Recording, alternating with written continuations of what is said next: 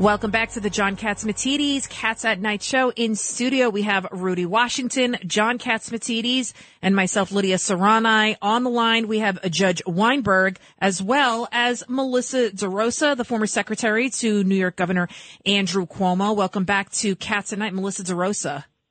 Great to be back, guys. Melissa, I have to ask you, I know you were listening to John's exclusive interview with uh, George Santos. I want to hear your thoughts. You know, look, I, and I said this uh, last week when I was on your show. The guy is a total fraud. I mean, he can dance around it all he wants, and he can say, "Oh, I'm. I didn't mean that my family was Holocaust survivors. When I said I was Jewish, I said I was Jewish." And, you know, my company. Maybe I didn't work for these investment banking firms, but my company had relationships with. I mean, he was. He's a total fraud. But at the same time, you know, he was elected. And so we live in a country where we stand by the will of the voters.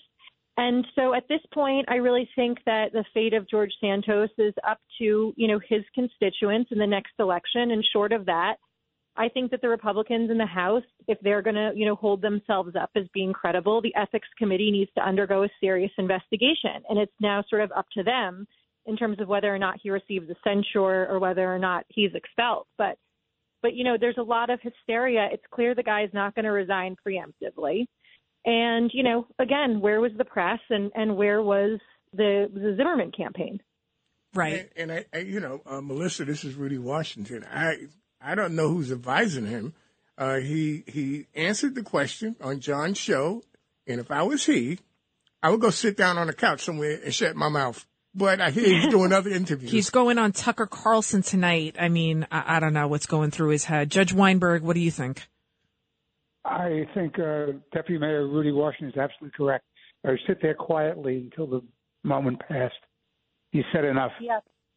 Yeah, I think that's right. And, you know, sort of rule one of crisis management is answer the question and don't make any more news because every time the guy opens his mouth, especially if he is a sociopath, which it seems he might be, you know, there's a good shot that he'll change his story each time he talks. So it's like you answered the question once, refer people to your prior comments on John's show, and move forward. Uh, Melissa, Melissa's absolutely you, right. You said that, but he fits the typical characteristics of a sociopath. Yes. I mean, you know, it's it's interesting because, and I said this on your show last week too. You know, Julia Salazar, who's a Democratic socialist who's in the state senate, she was also a big liar. You know, she claimed she was an immigrant. She claimed she was poor. She claimed she was Jewish, and she was none of those things. And she was still elected. Now, in that situation, the press had outed all of those things prior to her election. So voters made the affirmative decision to elect her despite the fact that she had, you know, these tendencies to lie and was a little bit of a sociopath herself. And in this situation, voters didn't know it really in, a big way until after the fact. And, you know, the other question is had they known earlier, maybe they still would have elected the guy. I don't know. You know, the Republican wave in Long Island was really strong this year, as we all saw. But voters were deprived of that information when they cast their ballots. But, you know, here we are. So if I were advising this guy, I would say sit down and shut up and, you know, hope you don't get kicked out by your own party in the House, which would be an incredible thing, and I don't see happening. Well, speaking but, of uh, uh, Jewish members of Congress, Alexandria Ocasio Cortez has now revealed her Jewish heritage. She said, I knew it, I sensed it, just saw an article come out. she spoke at an event organized by Jewish people for racial and economic justice at the Jackson Heights Jewish Center in Queens, and she talked about her family's uh, Jewish heritage. She traces it back to the Spanish Inquisition. She said her family consists of Sephardic Jews. So Judge Weinberg, she's a she's a tribesman now. She's part of your tribe. I'm I'm sorry to hear that. you know, Harry Siegel actually did a phenomenal column in the Daily News last Sunday about people, you know, exploiting Judaism and pretending to be Jewish as they're running for office, and it just, you know, you can't make it up. Julia Salazar, exactly. That's what she did too. She pretended, and I and almost pretend, pretended to be gay, or is he gay? Nobody knows. I mean, I it's up to. I think he's gay. Really? I think so because he did some stuff in Brazil. They're talking about now with the boyfriend, or I don't know. Anyway, uh, so let's let's move forward. I know Judge Weinberg, you want to talk about this subject. Hector LaSalle. It looks like Governor Hochul. Yeah, she nominated this guy to be the chief uh, state Supreme Court state state chief judge, right, of New York State and you've got the progressive left. They want to squash it. It's not looking good. Explain. Well, and I You also know- want to get Melissa's thoughts Yes. on this too. This is this is the problem. You have a, an independent commission, seven members, seven nominees. They picked one. There was a campaign against uh, LaSalle and two other judges from the very beginning from the left saying, we will not accept these people. These three are not acceptable. So what they've done is they've totally politicized the appointment of a judge to the Court of Appeals, and particularly the chief judge of the Court of Appeals, which is reprehensible because judges should not be political. They should not be ideological. Their job is not to rubber stamp the ideology of the left or the right, but to interpret the state constitution and the laws of the state of New York. And there's a danger, since you have a runaway state legislature with crazy impulses to tax everything, to regulate everything. The next thing they'll do is copy California and try to give reparations. And there'll be a constitutional question whether the state of uh, New York can grant reparations to some folks. And do you really want to pack the court with somebody to say, Amen, yes, it's a good idea? Melissa, what do you think? No, look, I couldn't agree with you more, Judge. I- I- But this is where we sort of are now. You know, Janet DiFiore, who I thought was a phenomenal judge, was sort of run out of town because she, you know, had the gall to uphold the state constitution and not be political. And what's interesting is Democrats are currently, I think, correctly railing against the Supreme Court in how right it's tilted and how it's broken with decades of precedent on things like Roe. And now we're chastising our own appointees for not, you know, doing the same thing and saying, oh, whether or not this is the law, you shouldn't uphold it because a Democrat appointed you. And so you should interpret things in ways that are favorable to Democrats. And that's sort of a scary place to be. And we can't chastise one side of the aisle and then be the same, which is what I think Democrats are sort of doing here. And I looked at that list and I thought LaSalle was the most qualified. I actually took the time to read the decision on that labor case that the unions are upset about. And, you know, my interpretation is he upheld the law. And if people want to say it's a bad law and change the law, then that's an avenue for the legislature to undertake. But to say, you know, he should have interpreted the law differently in a way that was favorable to union leadership is, again, sort of a scary place to end up when we're talking about the judiciary, which is supposed to be separate and apart from the political process. So, but you know, look, I I think again, it's like where does the where does the blame lie? And I think that Hochul's administration did a terrible job on the rollout. I don't know what they were thinking in terms of you know lining up the correct validators. It looks like a lot of people were blindsided. The unions didn't have a heads up, so they all come out against her publicly, which to me and you know you guys have been watching politics a long time. When you see the head of the AFL-CIO hours after her appointee is announced putting out a public statement criticizing it, I mean, that's, you know, sort of shows a lack of respect, which is scary for her going into next year in her negotiating posture with the legislature and in general in Albany when the head of the AFL-CIO Well, she's takes going to need when the she's going to need the officials are on. Republicans. It looks like to get her nominee through. Has that ever Um, happened that a governor can't even get her the nominee through? Not Never. It aware would be the first. is- it would be the a first time in history, Lydia. It's, it's Feckless. crazy.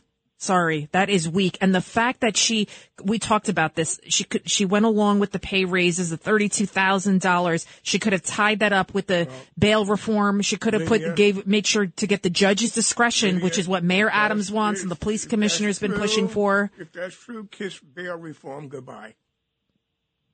I could, Yeah, I, I mean, it doesn't seem like things are, you know, off to a good start politically, and then, you know, governmentally, I shudder when I look at what's going on up in Buffalo with this storm response. It's it's just been a horrific couple of weeks here for New York. I, what is the death toll now? I, I think yesterday we had the mayor of Buffalo on and he said it was like 27. 27 alone up, up there. So just before the show, I saw the numbers were updated to 31, Oh. and you know, it's everything I've been reading, and I was obviously watching it really closely. This was a big part of my job when I worked for Governor Cuomo, and you know, the thing that is so astounding to me is that meteorologists nailed this one.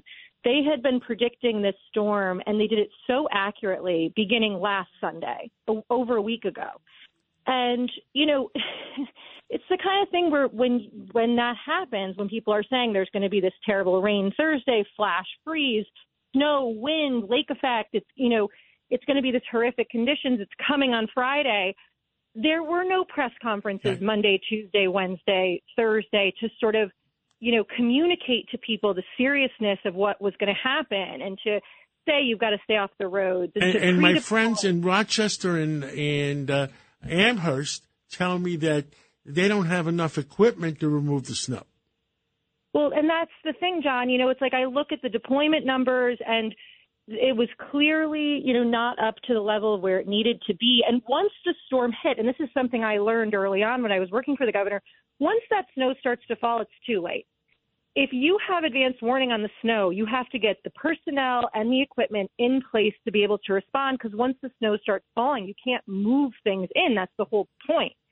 And so in this situation, you had the counties did road closures at 9 a.m., 9:30 a.m. on Friday with like 29 minute notice. People were already at work. The state had done it a couple of hours before, and so they weren't synced up. There was clearly no communication. And, you know, and then all of a sudden the snow falls, people are out, people are trying to get home, they're trapped in their cars, they freeze to death. And then on Saturday, she deploys 54 members of the National Guard, which, first of all, you know, you could have deployed a thousand, you could have deployed 500. I mean, 54 members to help, and then they couldn't even get in because they hadn't been sent in in advance. And so, just all the way around, I think that when the, when all is said and done, there needs to be a serious after action report, and they need to take a hard look at what happened here because it seems to me like they were not properly prepared.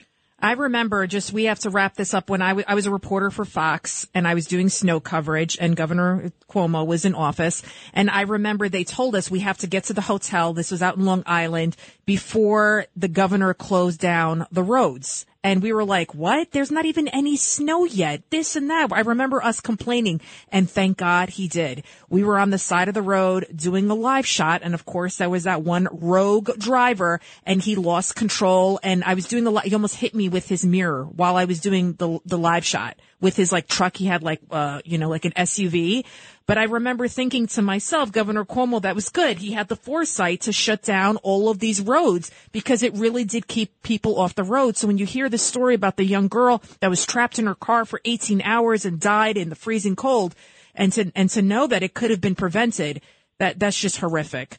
Uh, so. You know, it's, it's these storms, nobody is perfect at responding to them, but every storm that happens, government's job is to learn the lessons of that storm and apply them to future storms. And the one thing that's consistent throughout is when you have a heads up, when you have advanced warning, you use that time to educate the public and to pre-deploy equipment, personnel, and you be ready because you know, responding in these things is job one of government. And when you let the people down, there are life consequences, life and death consequences. And so you know, at the end of this, I think there's going to need to be a serious look at what exactly happened here and how they can improve next time because it doesn't look to me like it was well executed. Something tells me Hochul will not be getting a second term. Well, thank you so much, Melissa DeRosa. We have to wrap it up. What? All right, guys. Happy holidays. Talk soon. When we come back, a lot more to talk about. Cats at night. If you only have a 401k, you're not getting the most for retirement. Wait, what? Add a Robinhood IRA on top, then they'll boost it by 3%. You can do that? And if you transfer in any retirement account, you get 3% on top of that. Is there a limit to the match? No limit. Robinhood Gold gets you the biggest contribution match of any IRA on the market. Sign up for Robinhood Gold at Robinhood.com slash boost by April 30th. Subscription fees apply. Investing involves risk. 3% match requires gold for one year from first match. Must keep IRA for five years. Match on transfers subject to additional terms and conditions. Robinhood Financial LLC member SIPC.